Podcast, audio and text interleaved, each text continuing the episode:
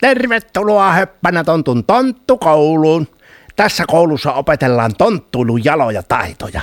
Perehdytään siihen, mitä hyvään tonttuiluun kuuluu ja mitenkään oikea tonttu toimii kiperissä tilanteissa. No niin, aloitetaan. Niin kuin edellisissä jaksoissa olemme jo todenneet, tontuilla pitää olla hyvät hoksottimet ja aikaa sopivasti kaikkiin mukaviin asioihin.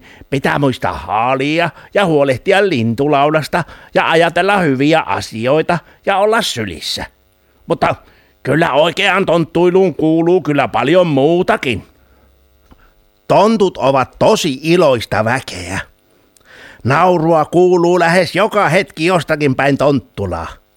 Se on joulupukin mielestä oikein hyvä asia. Mukavampihan se on kuunnella naurua kuin itkua. Naurulla on ihmeellinen voima. Nauru tuo iloa, nauru hoitaa ja usko pois. Nauru helpottaa kipua. Nauru vapauttaa tunnelmaa ja naurusta saa voimaa. Nauru on siitä ihmeellinen asia, että se tarttuu. Kokeilepas joskus. Ala nauramaan. Huomaat, että lähellä olijat alkavat kohta hymyillä. Kohta joku alkaa jo nauraa hykertelemään kanssasi. Monta kertaa käy niin, että nauruun yhtyy koko porukka ja siitä sitä ei sitten meinaa tulla loppua sitten ollenkaan.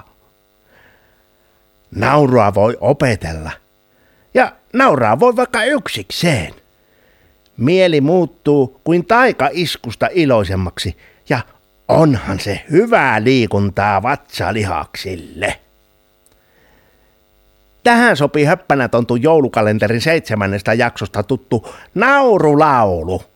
Niin, ja höppänä tontu joulukalenteri on nyt katsottavissa ihan ilmaiseksi osoitteessa hoppanatontu.fi. Voiko sitä nauraa huvikseen? Ihan niin vaikka yksikseen. Kyllä sitä voi ja pitää nauraa, sehän on aivan selvää kauraa. Nauru on iloa parasta, sitä ei kukaan varasta. On sitä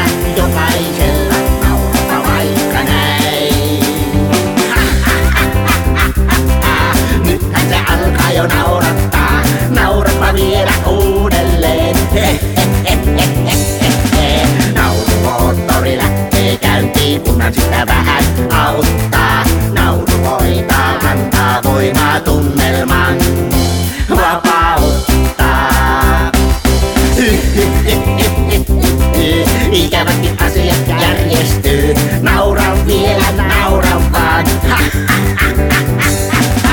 Naurumoottori lähtee käyntiin, kunhan sitä vähän auttaa. Nauru hoitaa, antaa voimaa tunnelman